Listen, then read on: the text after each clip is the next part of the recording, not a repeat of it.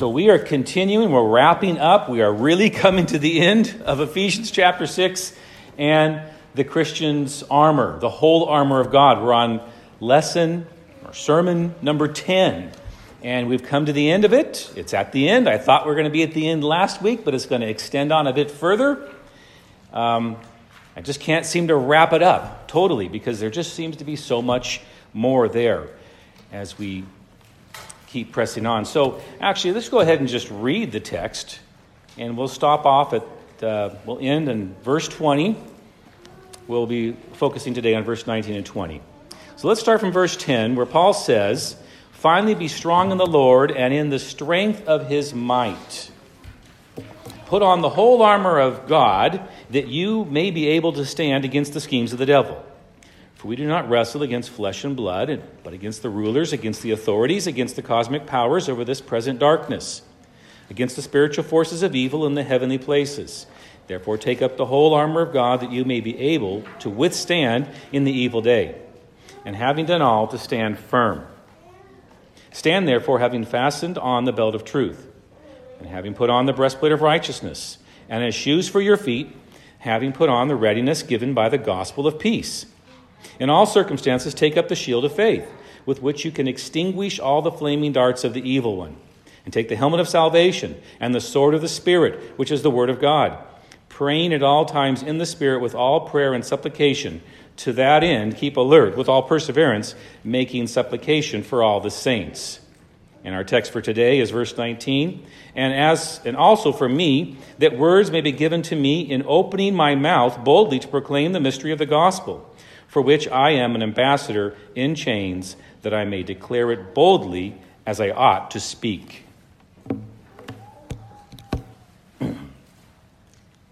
so we've been looking at the reality of this spiritual warfare that we find ourselves in. I don't say we're called to it, we actually find ourselves in this situation. The day we declared our allegiance to, to Christ, we declared war on the devil. The day we became friends of God through faith in the Lord Jesus Christ, we became enemies of the devil. It's very clear. And therefore, Paul closes this whole letter to the Ephesians with this very strong exhortation to be strong in the Lord and in the power of his might, and take on and put on the whole armor of God, so that you may be able to withstand and to stand in the evil day. It's a gloriously sufficient armor to make us more than conquerors. That unique word that Paul uses in Romans chapter 8. We're actually super conquerors through him who loved us. And because of this super conquering status that we have in Christ Jesus as his people, we actually see victories against the devil and these cosmic forces and these evil rulers in the heavenly places. It's shocking. It's actually quite shocking. It's quite amazing. And that's why Paul is relishing in, Romans chapter 8 about the fact that nothing can separate us from God. Nothing. We are super conquerors through him who loved us. And last week, we, we've, we've, gone through all the armor, we've gone through all the pieces. I can't go through a complete review of that this morning because there's something we have to focus on today. But it's all recorded. We have all of them recorded here. So if you missed one, they're all recorded with the belt of truth, the breastplate of righteousness, the helmet of salvation, the sword of the Spirit, the shield of faith. We've gone through it verse by verse, week by week. Last week we arrived to that very important concept of all prayer. All prayer. We said it's like oil in an engine. All the moving parts work because of the oil. Everything works together. Prayer is how we apply and put on the whole armor of God. It's how we apply it to ourselves, just through prayer. Paul says we're to be praying at all times, with all kinds of prayer, and praying in all watchfulness with all obstinate pers- uh, persistence. Very strong word, a very unique word, only used in one place in the whole of Scriptures. This very, this adamant persistence that Paul says we should have as we pray. And then lastly, praying for all the saints. So, all prayer at all times with all pers- persistence for all the saints. The four alls that are clearly there. We looked at that last week. We also drew out the fact that this is a very important aspect of the ministry for which you all, we all, the body of Christ, is to all be involved in. The evangelists and pastors and teachers are to equip the saints to do the work of the ministry, and one key work of the ministry for all Christian saints is to pray one for another. Full stop, period. We're to be in prayer one for another. And although at the very end of last week I briefly tacked on the fact that Paul says, don't pray for one another, only pray also for me, and I kind of drove that home and said, pray for me, me, me too. uh, there's still much more to talk about, and so I wanted to, to focus on that again. I felt compelled to linger here a bit longer and to draw out some more of the truths and to examine more of Paul's request for a couple of reasons. First, uh, his, his actual request for prayer gives us a real practical example of how and why, how we're to stand, and how uh, this whole, this whole spiritual warfare that Paul's talking about. He's actually saying, Pray for me, guys, because guess what? I'm actually in an evil day right now. Things are not really, in one sense, good, quote unquote, as we call good for me right now. Please pray for me. That's one of the reasons.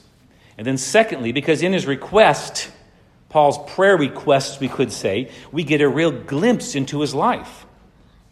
We get a glimpse into the things that move him into the things that concern him, into his worldview, into his desires, into his goals, into his hopes, into his life, into his Lord, through what he asks prayer for. And so I'm going to begin kind of from the back and work my way forward from the end of chapter 20 and work my way backwards, kind of so to speak, focusing on his, his position and his petition. Because as we understand his position and what he says and where he says he's at, That'll help explain to us his petition and what he's requesting prayer for. And if you read the text, it's very, very simple. I'll read the last two verses again. And also pray for me, that words may be given to me in the opening of my mouth boldly to proclaim the mystery of the gospel, for which I am an ambassador in chains, that I may declare it boldly as I ought to speak. There's two things he brings out about his position where he finds himself right now.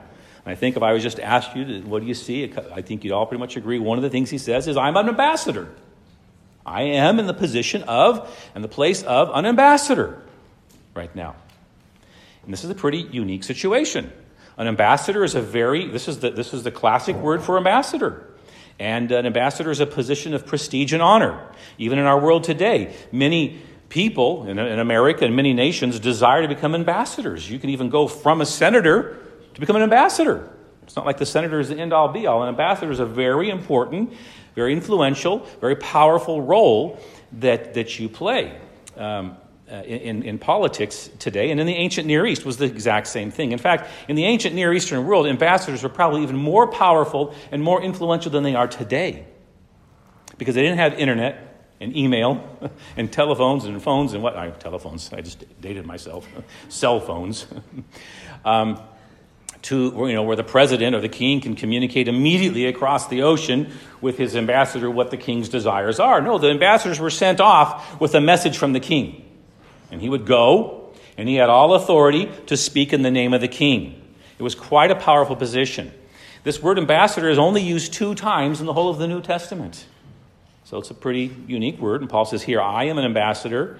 But it draws our attention to 2 Corinthians chapter 5, verse 18, where Paul also speaks about the fact that we are ambassadors. Not only Paul, but we, the saints. If you turn there to 2 Corinthians chapter 5, verse in that area, 5, let's see, 18 and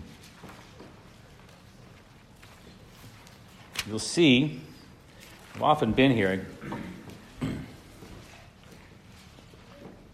It's one of my favorite verses. And so um, you're going to hear me preach and refer to this verse a lot over the, over the, the past few months and over the next few, by the grace of God, years, whatever the Lord has for us. I'll refer to this verse a lot. It's an important verse. In verse 17, he starts off by saying, Therefore, if anyone is in Christ, he is a new creation. The old has passed away. Behold, the new has come. So he's saying here, he's speaking to all believers. If you're in Christ, you're a new creation. Okay, so notice the context. He's speaking to, to the saints. He says, If you're in Christ, you're a new creation.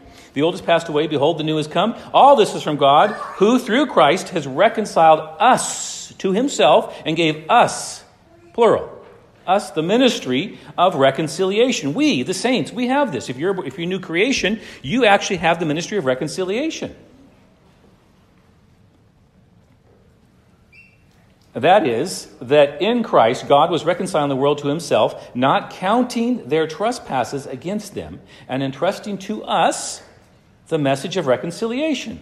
So if you're in Christ, if you've been born again, if you're a new creation, then you also are, you, you are part of this us that Paul's speaking about. In verse 20, he says, Therefore, we are ambassadors for Christ. We've been entrusted with the message of reconciliation because we have been reconciled, and therefore you are, like me, an ambassador for Jesus Christ. Fact, spiritual fact. This is not just for the 12 apostles. Sometimes we think that. Sometimes we think, oh, that's for Peter, James, and John, and Paul. No. If you're in Christ, if you're a new creation, you are an ambassador for Christ. And God is making his appeal through us, not just Paul, through all of us new creations. And we are imploring you on behalf of Christ, be reconciled to God. For our sakes, he made him to be sin who knew no sin, so that we might become the righteousness of God in Christ Jesus. That's our message as ambassadors to the world.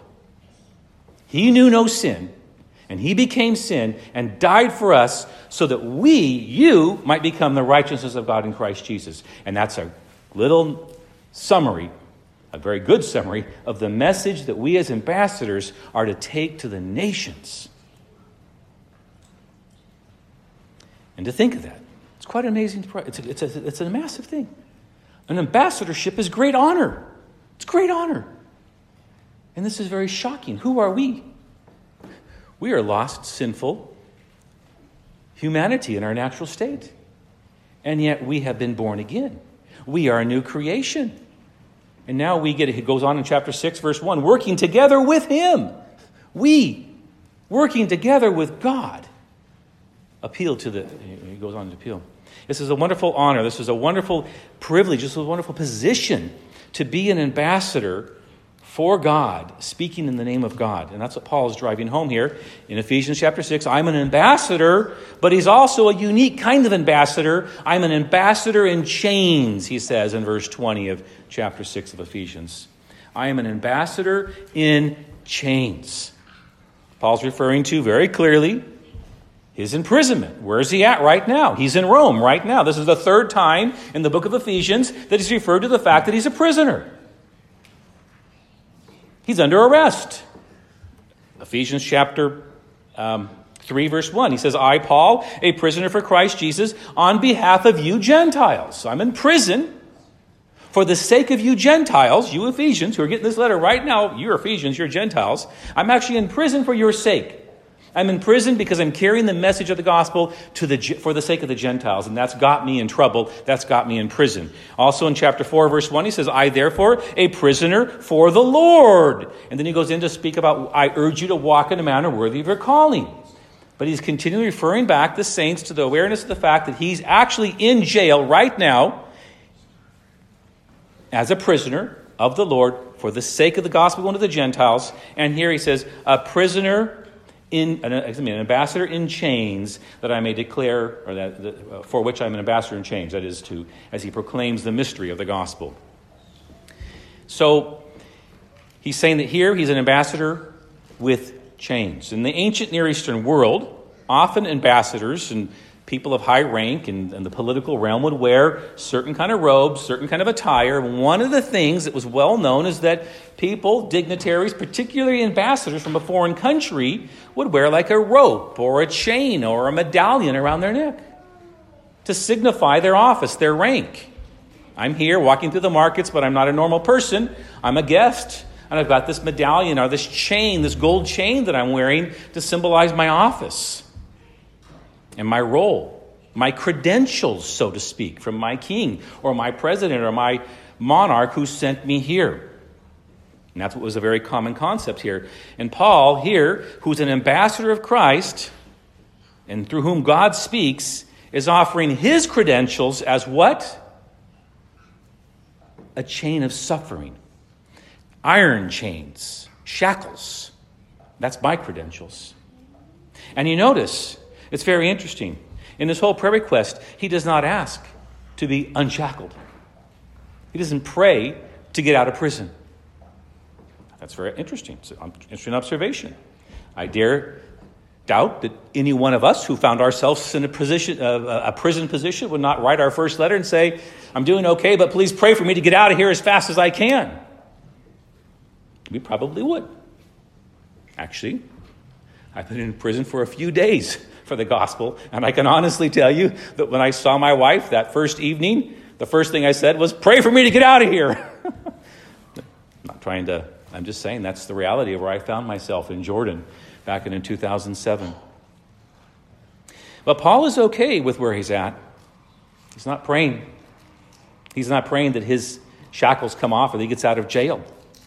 That's not his, his concern. He's not a fatalist. He's not simply resigned to the fact that this is his lot in life. That's not what he's saying. No, he is well aware of the fact that he serves a sovereign God and he's 100% committed to the gospel. He's there because of the sake of the gospel. He's there for the sake of taking this gospel to the Gentiles. And if this is what it costs, he's willing to do that. He wants to do that. That's the esteem, that's the value that he holds the gospel in. And he's very concerned about that. And, and he's not in any way concerned about the fact that the gospel is shackled. That's a very important concept to note. He himself is shackled, but it's absolutely fine. This is in no way going to stop the gospel from going forward. No way. Never. It can't happen. In fact, in his second imprisonment, in 2 Corinthians, in 2 Timothy, he will speak to Timothy in 2 Timothy chapter 2, verse 8, in his second imprisonment, because he's going to get out of this imprisonment, by the way. But he doesn't know that when he's writing uh, Ephesians chapter 6. But he writes to Timothy in 2 Timothy chapter 2 verse 8, "Remember Jesus Christ, risen from the dead, the offspring of David, as preached in my gospel, for which I am suffering, bound with chains as a criminal, but the word of God is not bound." This is in his second imprisonment. He's going to clearly state, "I am in prison again, Timothy, and I'm bound with chains as a criminal again, Timothy." But you be bold because the word of God, the gospel, will not be bound. It can't be bound. And so, although we're ambassadors, we're not, we're not like ambassadors of this world, right? The ambassadorships of this world, they drive, you know, 2022 nice SUVs with tinted windows and armor plates and live in villas in the nicest parts of the nicest cities and capitals of the world. We're not like that. We're ambassadors for Jesus Christ, the suffering servant of God, the crucified Son of God. And as our master went, so goes his disciples. And just as you're Christ's ambassador, there's also something bound for you too. There's hard things that are sovereignly decreed for us in our ambassadorships where God has sovereignly placed us and sent us. And like Paul, we have high positions, yet with chains, so to speak, in one sense, that symbolize and remind us of the fact that we're not our own. We're the servants of another. We're doing this job having been sent out by our king in this role. As ambassadors, we aren't free to call our own shots. Never are. Ambassadors are never free to call their own shots. In your new role with your new life, your job is to report daily for duty. You're an ambassador servant, ambassador servant of the King of Kings, and that means that you're bound to certain duties. You're called to certain tasks. You're given certain roles. You're sovereignly placed in certain relationships and appointed to certain aspects of ambassadorship. And God has placed you in these situations sovereignly. And understand this, though, for each one of us. Very much like Esther, Queen Esther, you are here for such a time as this. You were born for such a time as this. At this time, in this place, God has you sovereignly here. For her, it was a palace in Susa, Babylon. That's not what we have but you are where God has sovereignly decreed and ordained you to be for his purposes at this time and this season, with all the difficulties that you might feel are even like chains in this situation. Paul literally had on real, literal, physical chains. I'm not trying to allegorize this. He really did. But there is clearly a wordplay going on here. There's a, clearly a wordplay going on here. Chains can be nice, beautiful gold chains, and they can also be these kind of chains that lock your hands and your feet in. It's the same word. The same word. In fact, in the Arabic language, it's the exact same word. A beautiful gold chain and the, these kind of chains is the same word. Much of the ancient Near East is like that. Maybe in your situation, you will find yourself in hard things, difficult situations. Maybe it's a sickness. I know a person who's chained, so to speak, to a bed. He's an evangelist. He traveled the world as an evangelist. God gave him great fruit in Africa and in Europe as an evangelist. And now, for over 15 years, he's literally been almost daily bound into a bed. But guess what? That guy is sovereignly a phenomenal ambassador to doctors and nurses like you can't believe. Again, you don't get to call the shots. But those doctors and nurses are hearing the gospel through that evangelist. All over the east coast of America, doctors and nurses are hearing the gospel from that, from that evangelist who's bound in his bed and can't get out of his bed. And there's a, I mean, there's, we can go on. There's a thousand op- options this could be. Maybe something that's chaining a difficult situation for you is, is your own wayward son or daughter. Again, of any age. Maybe a little wayward one. Maybe a teenage wayward one. Prodigal son. Maybe your chain is actually something like a, a wedding ring or a difficult relationship that you find yourself in that you're needing grace from God daily to be an ambassador for Christ Jesus in that situation. Maybe it's an unwanted job. Maybe it's an unwanted pregnancy. Maybe it's an unwanted neighborhood. Anything that you find yourself not at ease with. God has sovereignly placed you there for whatever purposes at this point and in this time and in this season. And there it is. You're bound somehow in God's wisdom and God's sovereignty. And in that situation, you have an, a, mission, a, a mission as an ambassador. And you may be saying to yourself, well, they're not listening to me.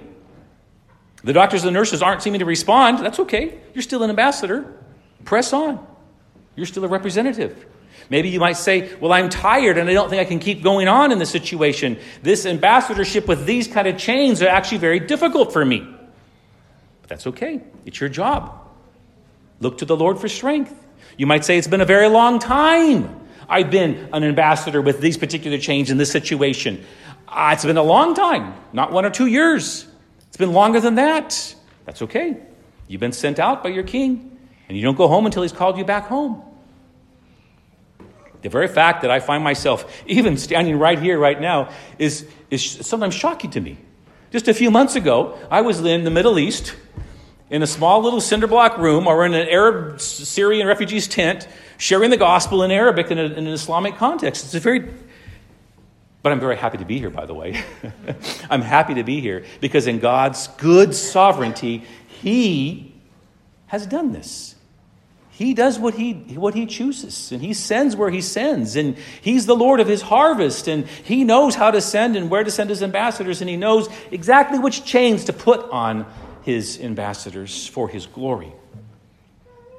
And so Paul is an ambassador, a very high position, a very a great position of honor that he can hardly imagine. He's an ambassador in chains.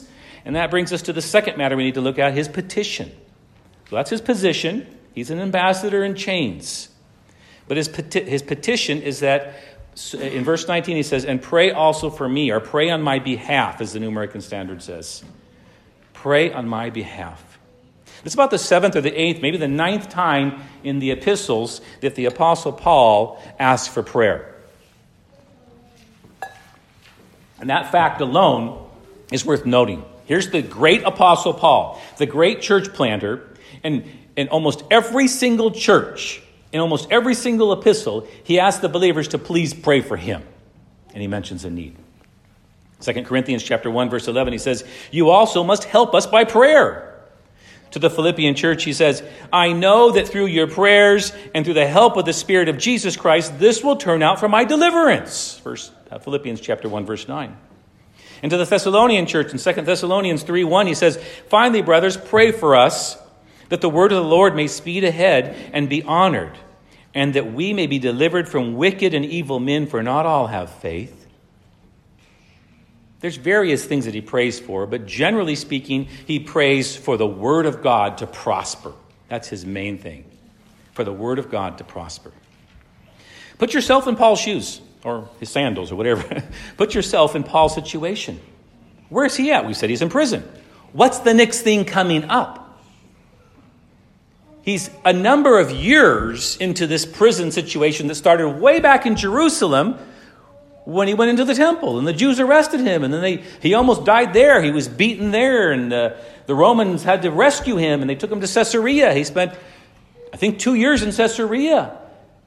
Then he was shipped to Rome and that was all kinds of things written in the book of Acts. He was in a shipwreck. He almost died in the shipwreck. And now he's in Rome awaiting what? To go before the Roman Supreme Court of the Roman Empire. Very possibly Nero himself. We don't know if he went before Nero, but he's going to go to a very high court in Rome. He's appealed to Caesar. To Caesar he will go. And what's the result of that? If his case does not work out well, it's not like in America, he's just going to have to pay a fine and pay for the, for the uh, prosecutor lawyer fees. He will probably die. That's where he finds himself. I'm an ambassador in chains. I'm awaiting a court hearing, and if it doesn't go well, I'm going to be killed, beheaded. That's the situation he finds himself in. You want to, you want to ask for prayer? this is his prayer request. That's where he finds himself in. But he also sees not only the gravity of this situation, but he sees the opportunity of this situation. The opportunity. I am going to soon be before the Supreme Court of the empire, the world, lifting up Jesus Christ and Himself crucified in the gospel. What an opportunity I have. What an opportunity I have. Brothers, pray for me. Pray for me. Pray for clarity. Pray for boldness. What an opportunity. And Paul knows that. So not only is he um, aware of the gravity of the situation, but he sees the importance of it and the great opportunity. And that actually leads him to request humbly for prayer, in prayer, that he could, this could very well lead to his death. We already referred to that. But Paul's desire is that he could take this opportunity and use it for the further expansion of the gospel for the glory of God.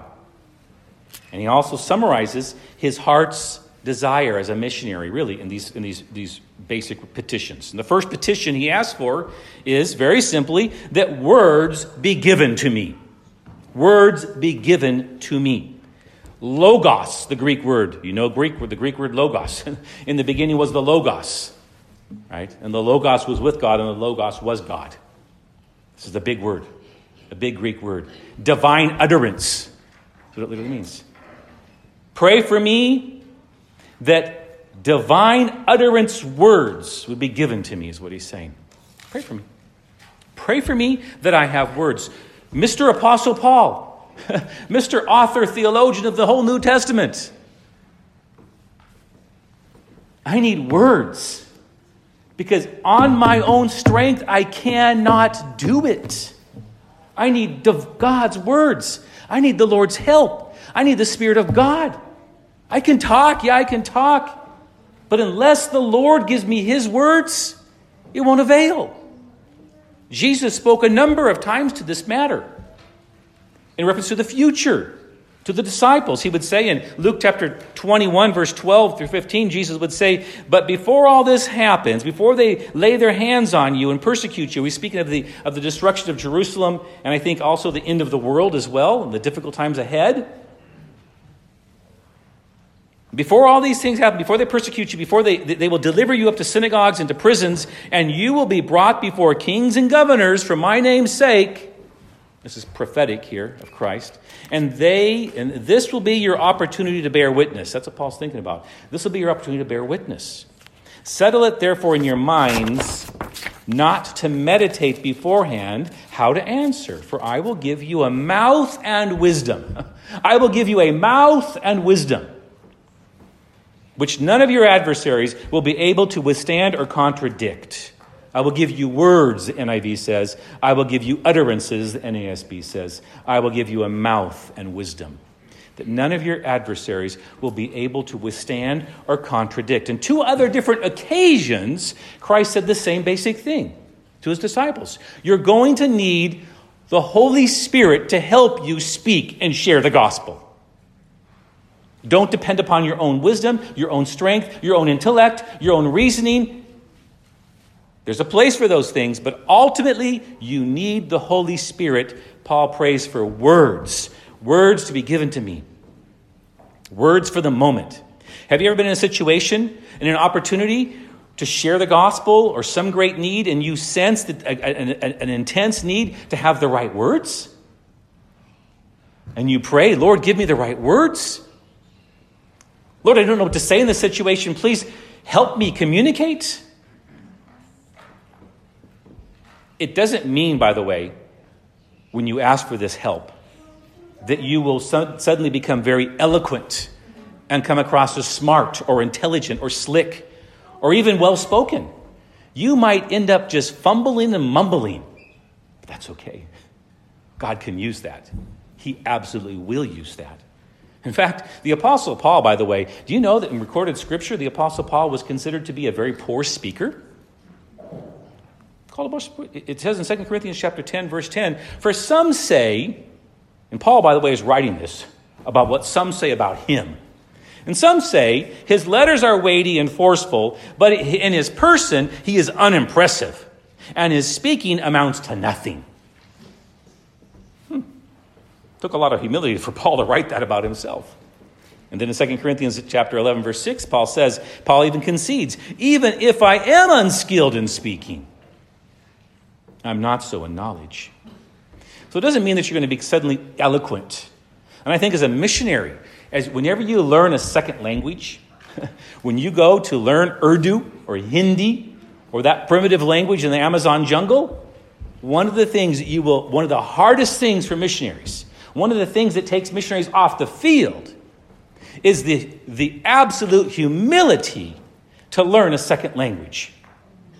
Many missionaries have got their seminary degree. And they go to Chad to an illiterate people group, and they, not that Chad, they, they go to the country Chad. they go to the, not to Chad, they go to the country Chad, and they can't even say, How are you? Can I have some water? and you feel like a two year old baby. And it's quite humbling. It's quite humbling. Quite humbling. Here you are, educated, you got your master's degree, and you can't even say, Can I have some water? Let alone, Jesus loves you and died for your sins. It's hard.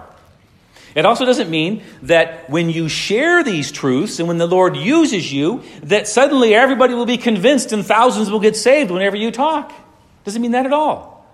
In 2 Corinthians chapter 2, I think it is, Paul says, 2 Corinthians chapter 2, there's that passage I go to every so often. He says, Thanks be to God in verse 14 of chapter 2. Thanks be to God who in Christ always leads us in triumphal procession. There's the triumph, right? And through us spreads the fragrance of the knowledge of Him everywhere. For we are the aroma of Christ to God among those who are being saved. So when we go to share the gospel, we are like the aroma of Christ to God, especially amongst those who are being saved. And, he goes on, among those who are perishing, even those who are going to hell. To the one, we're a fragrance from death to death. And to the other, we're a fragrance from life to life. Who is sufficient for these things? When you share the truth of God, when you share the gospel, guess what? Some will accept and believe, and some will uh, reject and deny Christ and deny you. And that was another thing as a missionary in the 34 years when I was a missionary in the Middle East. One of the hardest things was getting close to people, getting into their lives, getting into their families, getting into their relationships, loving them in the name of Jesus. And then as the gospel comes closer and closer and closer, and the call of Christ becomes more and more real, I don't become an aroma of life unto life to those ones. I become an aroma of death unto death, and they can't stand to be around me anymore. That happens. And there's varying degrees of reaction to that. But again, when the Lord anoints you and uses you and gives you words, it does not mean that you will be eloquent. It does not mean that you're going to have phenomenal success in the worldly sense. Maybe you will. Maybe you will see hundreds and thousands. Maybe you'll see only one come to Christ. That's for Him to sovereignly determine. It also does not mean that you will even be actually aware of the fact, other than by faith, that God is using your words. I'm convinced of that. I'm convinced of that. One of the things that encourages my heart is not that I know so many Muslims have come to Christ, XYZ number or something like that, but that I know the promise of God that where He sent me and the opportunities that He gave and the opportunities He gives you to share the gospel, God will use those in their lives. And maybe it's a conversation you have with one person at Starbucks one time in one situation, you never see the person again. You do not know what God will do with that. You don't know. And we all know of stories. I was trying to find an example of a particular story. I couldn't find one, but we know of stories of when you shared with somebody or somebody shared with somebody, and 10 or 15, 20 years later, they come back and say, You remember when you said, or that person said this 20 some years ago, and it never left me, and I left and I got saved that night. It happens all the time. But that's for the Lord to know. It's sufficient for us to know His promises are true, yes, and amen. Right? Like the promise of Isaiah 55 11, where it says, So shall my word be that goes out from my mouth. Right? He's going to give you a mouth. But here in Isaiah, it says it's like the word that goes out of my mouth. It shall not return to me empty, but it shall accomplish that which I purpose and shall succeed in the thing for which I sent it out. God will accomplish his purposes. It will succeed in the reason for which God sent out that word through his mouth or through the mouth of his servant or through the mouth of his ambassador. It will accomplish all the purposes for which it was sent out. I think of Spurgeon. I love Spurgeon's testimony. Who knows Spurgeon's testimony? How he got saved. It's a very famous story. Spurgeon writes about it himself in his autobiography. He says there was a day in London when he was about 16 or 17, I forget the actual age. It had snowed heavily, very heavy snow. Actually, it wasn't London, it was, it was where he grew up at, outside of London. And he went out that morning to go to church. But the snows had come. And he says in his autobiography the minister did not come that morning. He was snowed up, I suppose. And at last, a very thin looking man, a shoemaker or a tailor or something of that sort, you can hear his disdain in his description, went up into the pulpit to preach. And this was called a primitive Methodist church. This was not even, this was, he just walked, he stumbled into it because he couldn't go to the church he wanted to because of the snow. And the church he stumbled into, the pastor who was there wasn't even there. And he stumbled up into the pulpit to preach. And now it is well that preachers should be instructed, he said. But this man was really stupid. That's what he said. This is biography. He was obliged to stick to his text for the simple reason that he had little else to say. The text was, Look unto me and be ye saved, all the ends of the earth, Isaiah 45 22. He did not even pronounce the words rightly. But that did not matter. There was, I thought, a glimpse of hope for me in that text. Then, lifting up his hands, he shouted as only a primitive Methodist could do. and said, Young man, look to Jesus Christ. Look, look, look. You have nothing to do but to look and live. And I saw at once the way of salvation. That's Spurgeon's testimony. Some nobody nothing shoemaker, second string preacher, stands up and says, Look, look, look. And Spurgeon says, I saw it once the way of salvation. That's how God does it. Do you think that God gave that shoemaker, that illiterate shoemaker, words? He did. then also he says, At the opening of my mouth, at the opening of my mouth, give me words, he says, that may be given to me in the opening of my mouth. The phrase the opening of my mouth is used in the New Testament and in the Bible uh, to, to declare very important truths, right? When Jesus begins the Sermon on the Mount in Matthew chapter 5, verse 1, it says, And he went up on the mountain, and when he sat down, his disciples came to him, and he opened up his mouth and he taught them, saying, Blessed are the poor in spirit. It's not like it, the big thing is that Jesus opened up his mouth and that was the big thing to record. This is a way of describing a very important thing is coming now. Christ opens his mouth and he begins to teach the Sermon on the Mount. Or in Acts chapter 8, when Philip meets the Ethiopian eunuch there on the road to Gaza. And he meets him there, and, re- and the Ethiopian eunuch is reading Isaiah 53. And Philip, it says, then Philip opened his mouth, and beginning with this scripture, he told him all the good news about Jesus. He opens his mouth and begins to speak. And that's what's going on here. We see this also in the, in the life of Stephen, Acts chapter 6, right? Stephen, as soon as he becomes a deacon, as soon as they appoint Stephen as a deacon, what happens? In Acts chapter 6, verse 10, we hear that Stephen is beginning to share and have an impact in Jerusalem. In verse 10, it says, But they could not withstand the wisdom and the spirit with which he was speaking. Stephen.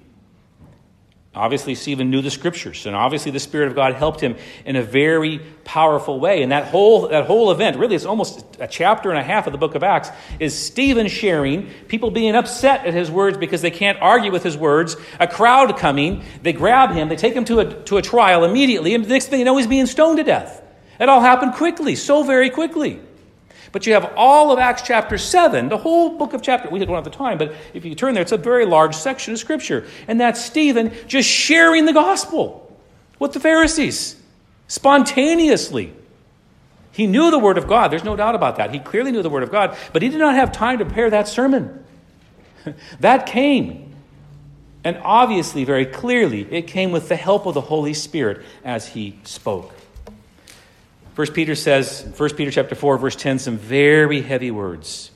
He says, As each has received a gift, use it to serve one another, as good stewards of God's varied grace. Whoever speaks, let him speak as it were the utterances of God. Very important concepts. Even now, even now, as I'm sharing and opening up this word to you, I'm asking God to give me words and share in a powerful way for your good, for your growth, for your encouragement, that God would accomplish His purposes in all of your lives. That's what I pray, even in the situation. Even now, as we share these words, God is at work. I believe that. God is at work in lives. May it be a young, be it old, be it male, be it female. God works in His time and His ways through the words spoken. And then the second thing Paul prays for is boldness. He asks for words, and then he asks for boldness. They're tied very closely together, right? One, he's praying for clarity, and the next one, he's praying for courage. I, don't, I not only need words, I actually need boldness to do it, boldness to share, boldness to proclaim. This word boldness is a unique word. Paul, uh, uh, John Stott says of this word, it's used two times, by the way, in text here. Once as a, one is a noun in verse 19 and, and also as a verb in verse 20, this boldness that he requests. It was originally used, John Stott says of this word, it was originally used to refer to the democratic freedom of speech in the ancient Greco Roman world. It was enjoyed by Greek, that was enjoyed by Greek citizens. And then it came to mean outspokenness or frankness or plainness of speech that, can, that conceals nothing and passes over nothing. It's used in the New Testament to speak of something plainly or openly or boldly. So, like Jesus, when he's being arrested in John chapter 18, verse 19, when he's before the high priest, the high priest questions him and says, uh, questions Jesus about his disciples.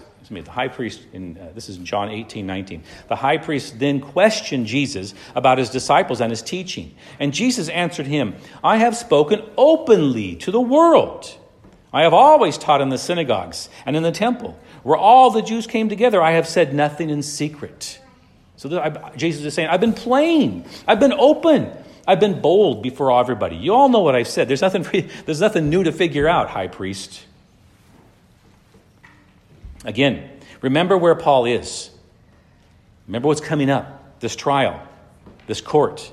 It, he, he, is, he is in a situation that clearly would qualify as, as an evil day for which we're to take on the awful armor of God. so that we can withstand in the evil day. That's where Paul finds himself in this situation. He's clearly in a difficult place like that. It may result in his death. We've already pointed that out. And he recognizes his need for boldness. And again, when you are in situations that are difficult throughout much of the world, to stand up for Jesus is actually quite a costly thing. Quite a costly thing. This other day, I got a, a, a, a message, a WhatsApp message from, one, from the deacon that we left behind in Tyre, our Stephen, so to speak. A deacon, his name is Samir. He came to faith about four years ago in the Lord.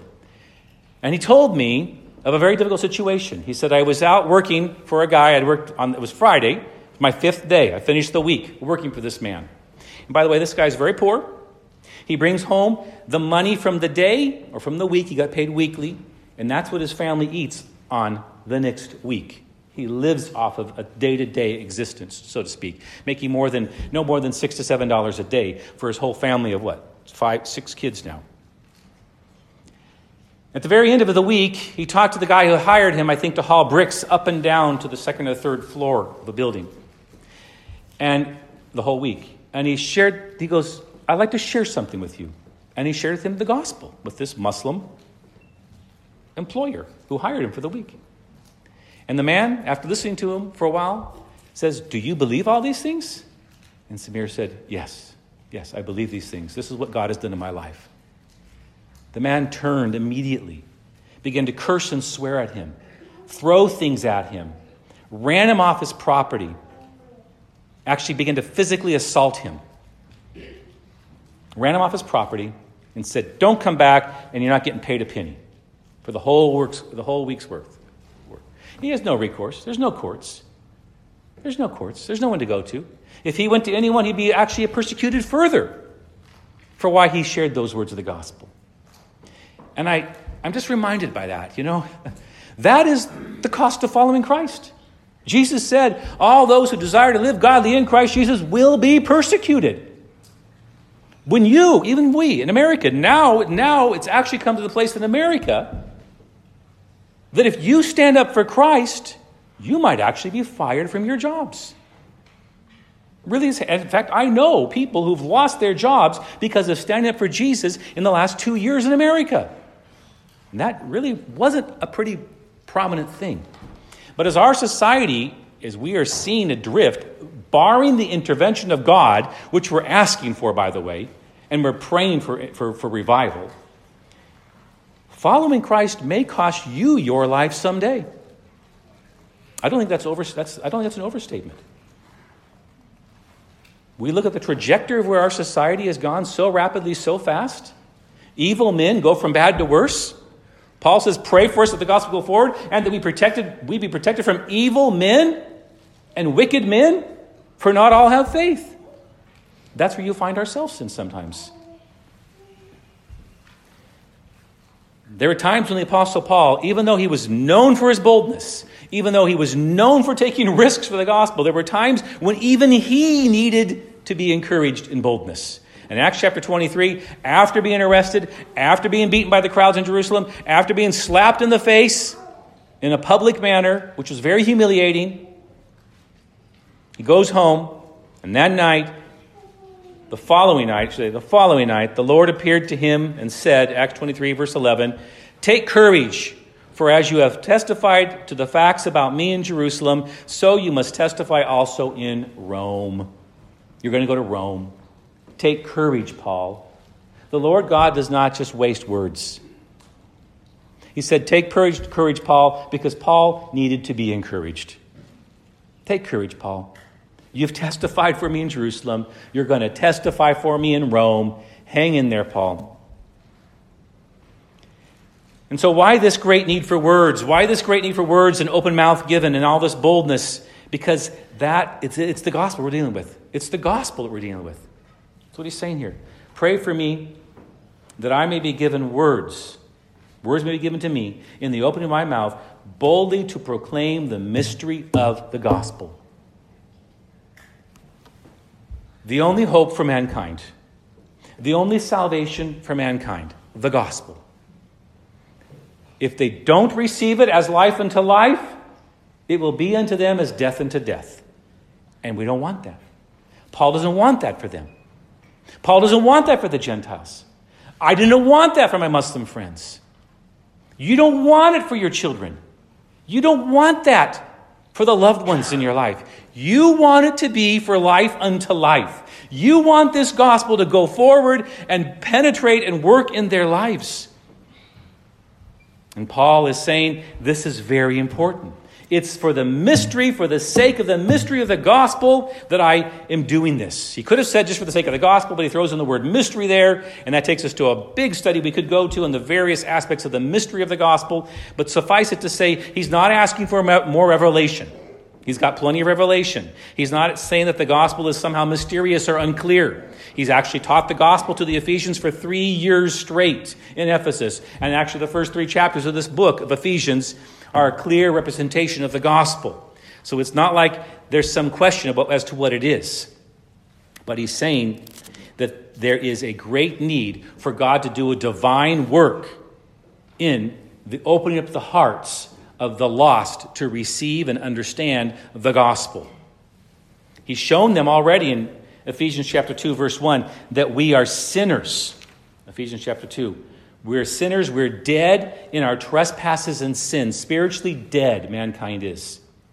But in verse 4 he says, "But God," that's that very famous phrase. Even though we're dead spiritually in our sins and our transgressions and violators of God's law who, des- who, who justly deserve the wrath of God because of our sin, but God, but God, being rich in mercy because of the great love with which He has loved us, even when we were dead in our trespasses and sins, He made us alive together with Christ. By grace, you have been saved.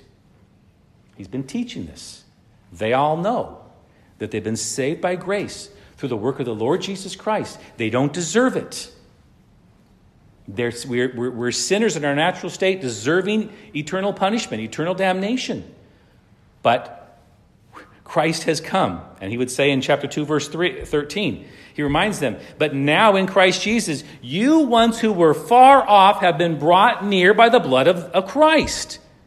You Gentiles, you were far from the kingdom. You were far from Jesus. You were far from the law of God. But you've been brought near by the blood of Jesus Christ. Jesus Christ died for your sins. And that blood has purchased for himself a people. You didn't come near, you were brought near by the blood of the Lamb. You didn't find the shepherd, the shepherd found you. You were lost, you were in the wilderness. The shepherd found you. You didn't find the shepherd. You didn't open your eyes, you were blinded. Jesus opened your eyes to see. And that's what he's speaking about.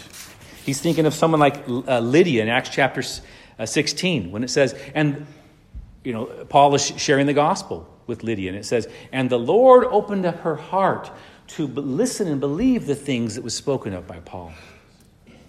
And Jesus himself would say that no one can come to, to, to to Christ unless the Father draws him. No one can come to me unless the Father draws him. And everyone who has heard and learned or has been drawn from the Father will come to Christ. So we can share these things. You can share the gospel. And I know as an evangelist and sharing the gospel with Muslims for many, many years, you can share and they'll listen and they'll respond and they'll look at you. But sometimes it's like there's nobody in the house, there's no spiritual lights on anywhere there. And that's when you're praying, Oh Lord, please take these words and in your way apply them to his or her heart. Open up his mind, open up his eyes, that they may see and understand and believe these things. And that's why Paul's saying, I want to be an effective proclaimer and declarer of the mystery of the gospel. Of the mystery of the gospel. But I, want to, I don't want to close this or wrap up this time here but without noting one very last, one very final thing, very important thing, which is that God does answer prayer. Paul is actually asking for prayer. He's requesting prayer, but it needs to be noted that God does answer prayer. I don't know about your Bible, but my Bible, the next page is Philippians And if you turn to Philippians chapter 1, so we're in Ephesians chapter 6, on the same page, the next page over is, is Philippians chapter 1. And Philippians and Ephesians were written about the same time, probably Philippians a little after Ephesians. Uh, just a little bit after, maybe a couple months, maybe six months after Ephesians. Also written from Rome. And if you look there in verse 12, we get a little update of Paul's situation in prison. He says in verse 12 of Philippians chapter 1, I want you all, I want you, oh, excuse me, I want you to know, brothers, that what has happened to me has really served to advance the gospel. So that it has become known throughout the whole imperial guard and to the rest that my imprisonment is for Christ. And most of the brothers, having become confident in the Lord by my imprisonment, are much more bold to speak the word without fear. God's answering his prayer request. He's saying it's all known throughout the whole imperial guard here in Rome that I'm here for Christ. And all the other Christians around have heard what's happening to me, and they're actually becoming more bold. They're becoming bold. They're beginning to witness. We even know that Onesimus will come to faith during this time while Paul's there in Rome. Paul's saying, I want you to know what's happened to me. What's happened to me? The difficult situation I find myself in that's happened to me, it's all for the glory of God. It has served to advance the gospel. It's happening. And God, who's able to do abundantly more than we ask or think, that's what he's doing here. Not only is Paul being effective in his witness, and he's still alive, but the other believers are also becoming more bold in their proclamation of the gospel. But we're not done yet. There's still another reference. In Acts chapter 28, turn to the very last words of the book of Acts. Acts 28, we get a final snapshot. Well, a final snapshot, because now he's in Rome. Acts 28, we read these words. We, he's arrived in Rome. Verse 17 After three days, he called together the local leaders and the brothers. He shares with them. He shares about his hope. He shares the gospel. Verse 28, let's see, chapter 28. Um, we're told in verse 24 that some were convinced about what he said, others disbelieved. And then he gives a statement, and therefore, uh, of, of the fact that God is working amongst the Gentiles, not just the Jews. Verse 28, he says there of chapter 28, Therefore let it be known to you that this salvation of God has been sent to the Gentiles, and they will listen. Verse 30, at the very last verse there. And he lived there two whole years at his own expense and welcomed all who came to him, proclaiming the kingdom of God and teaching about the Lord Jesus Christ with all boldness and without hindrance. And by the way, we're told in verse uh, 16 that he has a soldier who's guarding him all the time. So it's like a house arrest that he finds himself in, at least in this particular place. He is able, he's able to have visitors come to him, but he can't go to other people. He's bound there, he's got a soldier there. It's part of the Praetorium Imperial Guard. And he says, uh, he was able to preach with all boldness and without hindrance. Exactly what he was asking for in Ephesians chapter 6. And then the last verse is 2 Timothy chapter 4, verse 16, when Paul actually says he's actually been delivered from that. He says, At my first offense, no one came to stand by me, but all deserted me.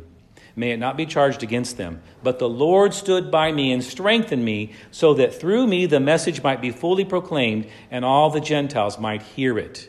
So I was rescued from the lion's mouth. So he was delivered. He didn't die during that first imprisonment. God answered his prayer. God rescued him. God honored him. All the Gentiles were able to hear. God answered his prayer. So, just in summary, as I was thinking of how to wrap this up, brothers, don't be afraid to ask for prayer. the Apostle Paul is asking for prayer. It's a sign of his humility and his need. He asked for prayer. Paul did this many times.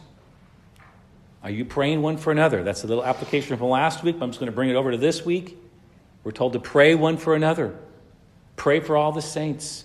Paul's humbly given himself as an example of this need. Pray. Pray for me. I'll say that again as well. Pray for me. I'm going to say it two times in a row, two Sundays in a row. Please pray for me. Pray also for the exact same reasons that Paul prayed. You need them. pray because you have the same high calling as an ambassador, chains and all circumstances and all. The things that happened to me, he would say, God has things that will happen to you. And in all of it, it's the same goal that the gospel be made known. Pray because you, like the Apostle Paul, are weak and needy. You're weak and needy, like the Apostle Paul. You need words. Pray for words.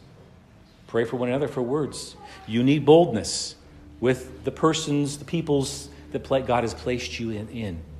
And also, pray because our God does answer prayer. It's right here in this whole little story of Ephesians chapter 6. Pray for me that words be given to me, that I might boldly proclaim the gospel, the mystery of the gospel. God answered that prayer. So these are the reasons for us to continue on in prayer. Again, as we ask, as we, as we ask in the Lord to form us and make us and mold us into the church of His, His desire. We've talked a lot about the fact that we are to be growing as a people who get to know the Word of God more and more, but also a people who are a people of prayer more and more. Father God, we thank you so much for this chance. We thank you for this word. We thank you for this example of the Apostle Paul and how he has now, through this request and his request that he's mentioned here, you teach us, um, and you have taught your church throughout the centuries. Lord, we thank you that you are a God who hears our concerns, our needs. You desire to hear from us. And Lord, we thank you that you are a God who does answer prayer, and you will accomplish all things that bring glory to your name. And so, Lord, even now, we commit this time to you, and the words have been spoken. For the sake of the name of Jesus, we pray. Amen.